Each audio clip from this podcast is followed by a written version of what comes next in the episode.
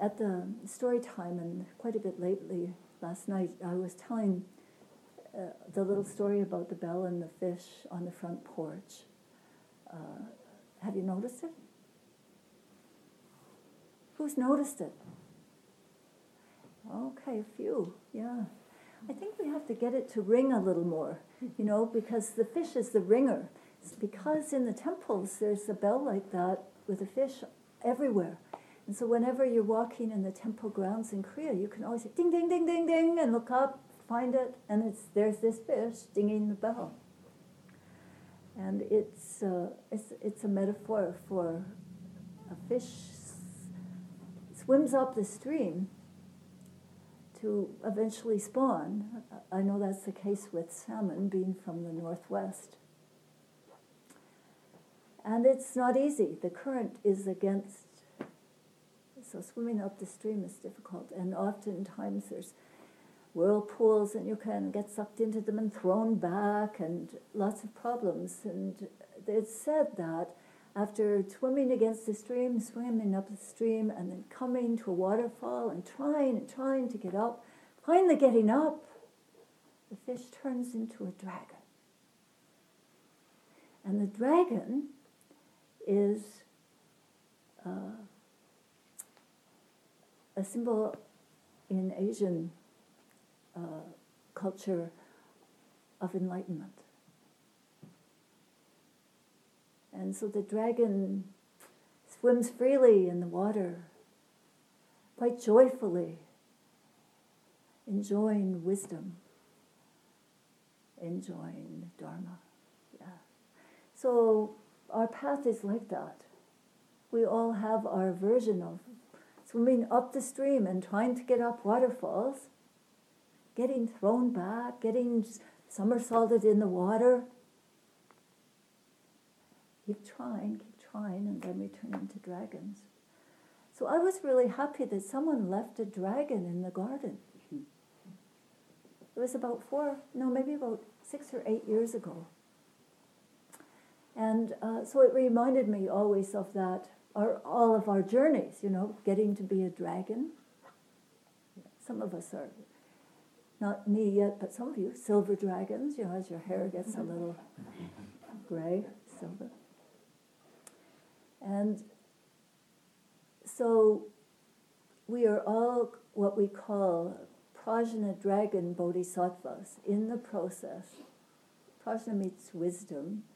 So wisdom, enlightening, awakening helpers in this world.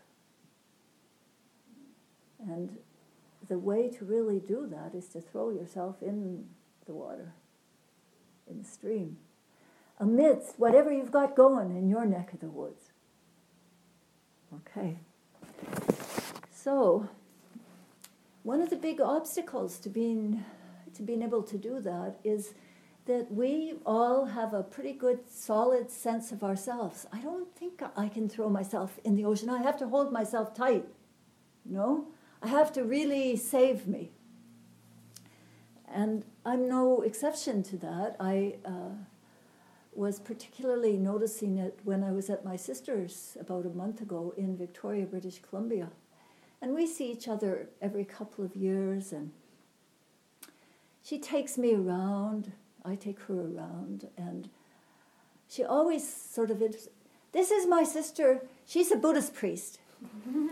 so right away, she gets me into, and everybody's thinking, and I'm thinking, oh, Buddhist priest she'll take me um, to the acupuncture uh, place, and uh, she's the, a Buddhist priest. Oh, the acupuncture. I've never worked on a Buddhist priest. it really becomes this subject object thing, a Buddhist priest, and everybody's concepts, including my own of a Buddhist priest, sort of lock us into this crazy sort of crazy dance, crazy experience. She takes me to the clothes store because she likes she doesn't think you know that I have uh, enough clothes, and um, this is my sister, the Buddhist priest. Everywhere I go, you know, and um, she only likes to wear gray. well, I, it's a, it's a little bit true, but actually holding that so tight loses the fun in life all the time. So when I was out there, you know, I got a gray new jacket and I gray pants and I got gray because of course everybody in the store, you know, look for something gray for the Buddhist priest. but what but it and and I find it difficult and then it was hard for me to say, Noreen, would you please stop introducing me as a Buddhist priest? Because it kind of stunts everything.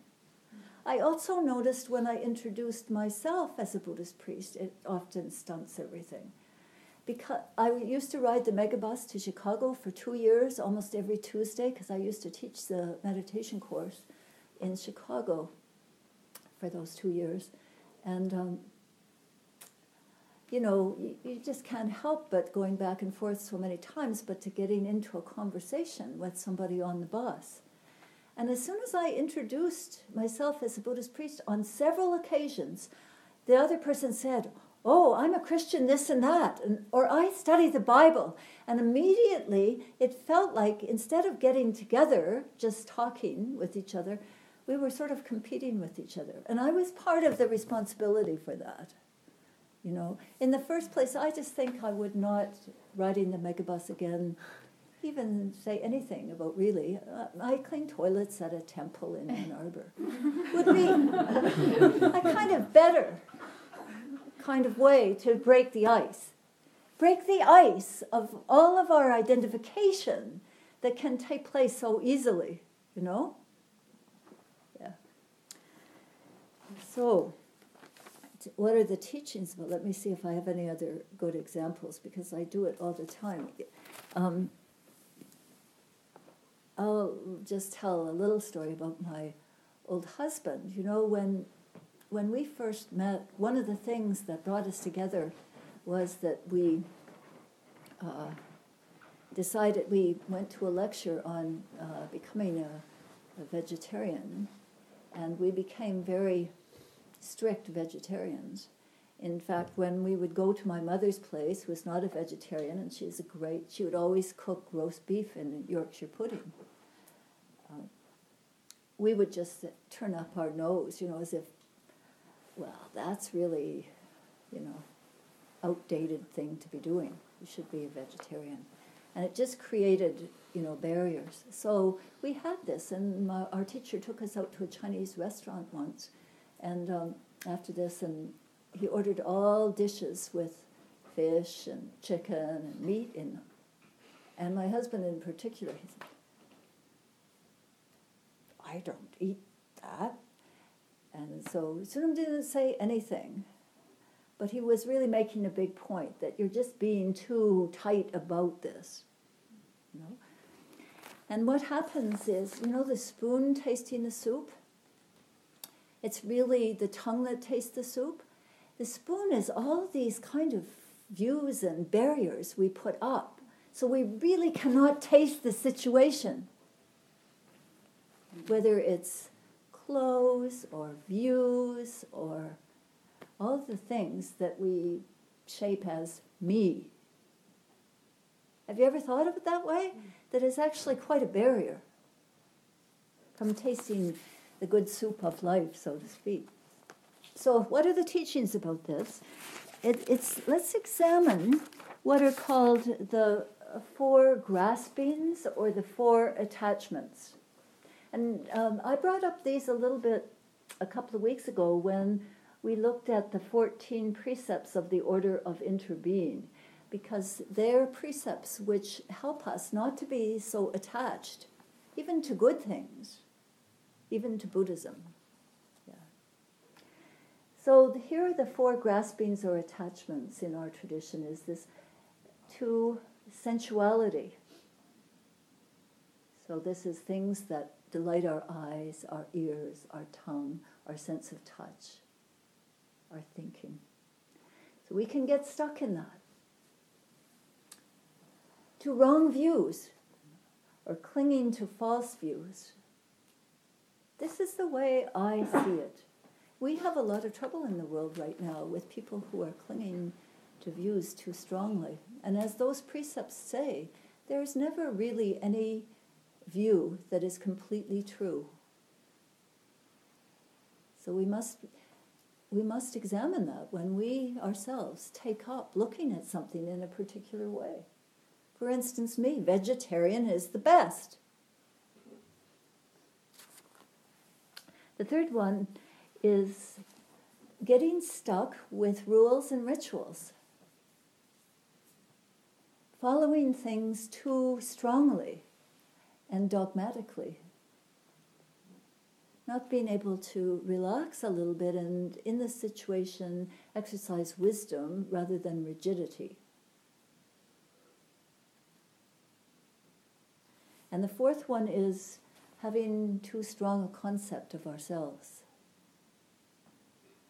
So, those are the things which keep us from throwing ourselves into the water of interconnection and interbeing in our lives. Okay, so let's see. Then um, I like to just say how our Zen tradition developed in a certain way and some of the practices. And if we look back into time around the 9th and 10th century in China, and China was flourishing also Korea and other Asian countries at that time.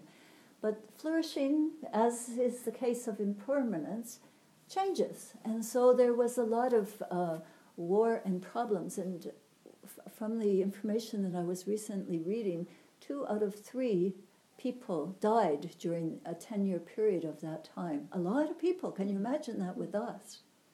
It would be really devastating. And the Zen teachers at the time had been quite didactic in their presentations, giving talks, everybody listening. But it was around that time that some teachers, especially Matsu and Shito, two uh, masters that, whose work has come down to this day, they said we can't just give these talks and create this feel, this um, division, this duality among people what are we going to do in these really difficult situations? And so they switched over to something that was much more throw it in the ocean in every situation. You know? And some of the examples of how that was so, uh, let me see here. Uh, Chan innovators had a fierce desire to leap out of the usual way of doing things and into new territory. I feel like we're at a stage in this country and culture, maybe in the whole world right now, to have to do that.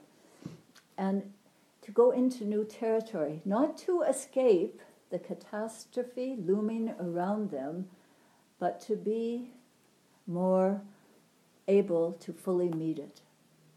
So we're not trying to leave, we're trying to embrace. It's about relationship in time.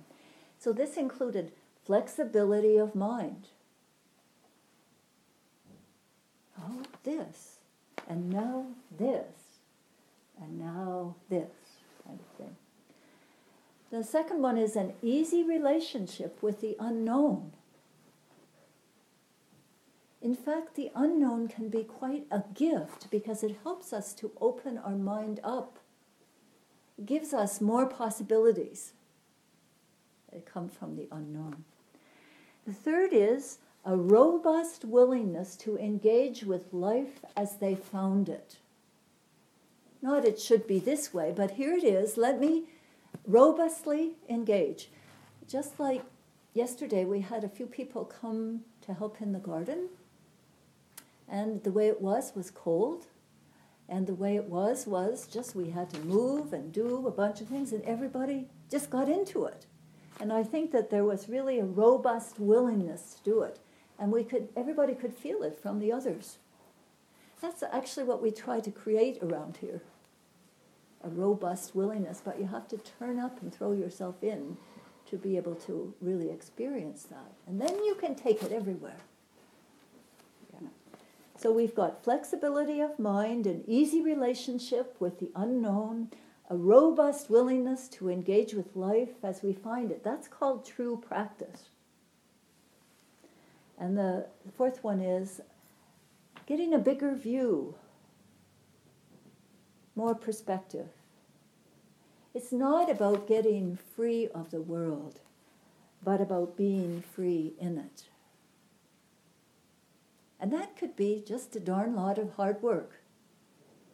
But it's hard work that is worth every moment of it. Not only for us, for everybody. So the questions come what's it like to have no position at all? Drop being the Buddhist priest, and whatever your version of that is the victim, the this, the that. What does it mean for each of us to be wholeheartedly part of this world?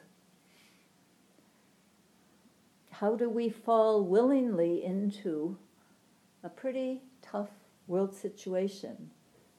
It's beautiful in some ways, our world, and kind of crazy in other ways. Not just the whole world, but even in our family situations, our community situations.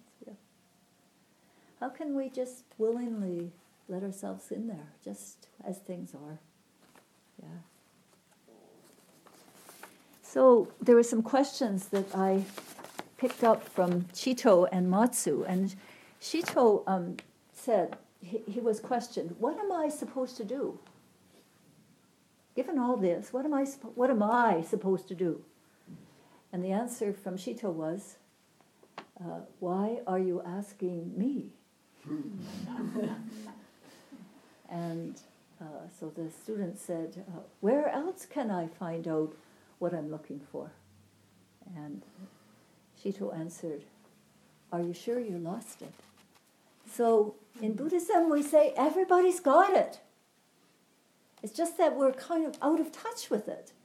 We're operating from the spoon tasting the soup kind of thing. So we have to throw our bodies in a lot of times. Zen is said to be a tradition outside of the scriptures, not dependent on words or letters, but pointing directly to the true nature.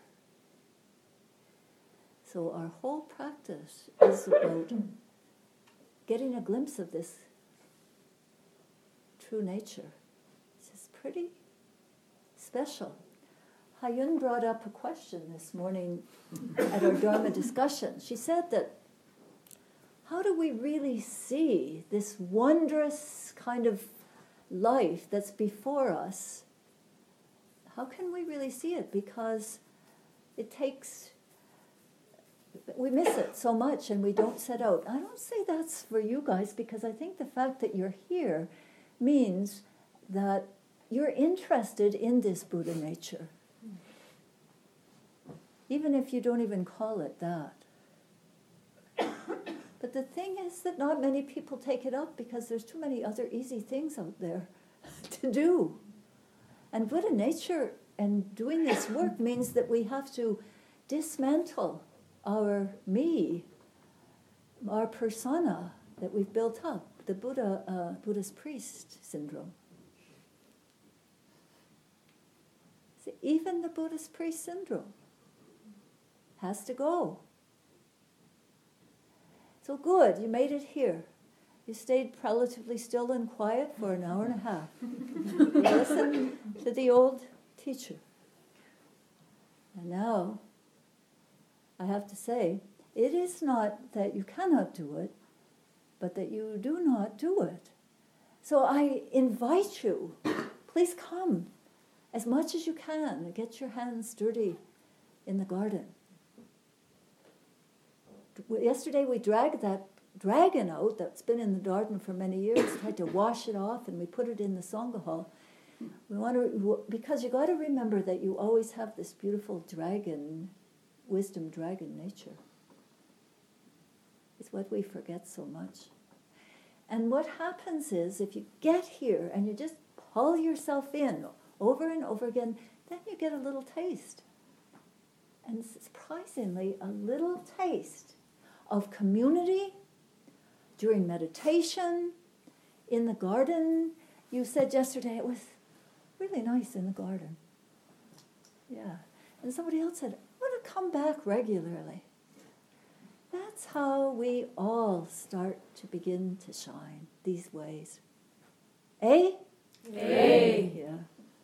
So remember, it is not that you cannot do it. You surely can. And everybody's got it. It's a little different from everybody. We heard all the storytellers last night, which is simply precious. And every single one of them was so different. And each of you are working on the time when you can get up and tell your story. Mm-hmm. But better still, just throwing yourself into the life that you have, because that's the most precious we, gift we can give to the world these days. I just heard that the president of North Korea and the president of South Korea got together and they decided that there was going to be no nuclear activity in North and South Korea. And I saw a picture of the president of North Korea, who I just feel like he's some kind of a crazy guy, you know, step over the line into South Korea. And then the South Korean president stepped over the line into North Korea. And then they got into South Korea and gave each other a hug. And then they, they had negotiations. So it just goes to show I've always thought the president of South Korea, when I saw him at the Olympics, was such kind of like a Buddhist monk in disguise as the president. It felt to me like that. Um, the way he conducted the Olympics and invited the sister of the president of North Korea to help light the flame and all of that, I thought, wow, there's some good mischief going on in that place. So I think that we have to do our version of that. That guy's crazy? Well, what can I do? Can we just step over the line a little bit, back and forth, give up me, mine, the way I see things. And usually we can do it if it's going to be for the benefit of others. Sometimes we don't always do it because just for ourselves. So please consider. Amen. Let's just sing a song before we have our announcements. Okay? So quite a few people know it because it's kind of my favorite song. But it, it's all about throwing, uh, what, how, saving a single drop of water.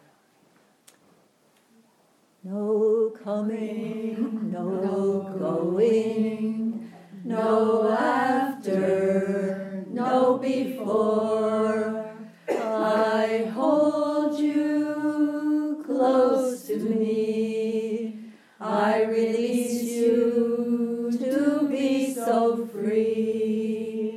Because I am in you and you are in me because I am in you and you are in me.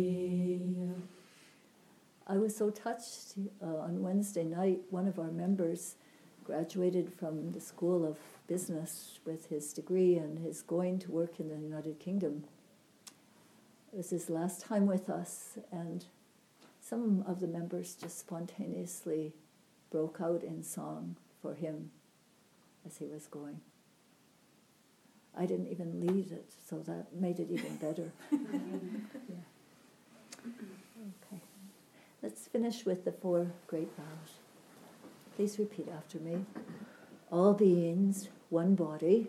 All beings, one body. I vow to liberate. I vow to liberate. Blind passions, one root. Blind passions, one root. I vow to terminate. I vow to terminate. Dharma gates, one mind. Dharma gates, one mind. I vow to realize. I vow to realize. The great way of Buddha. The great way of Buddha. Awakening. Awakening. I vow to realize. I vow to realize.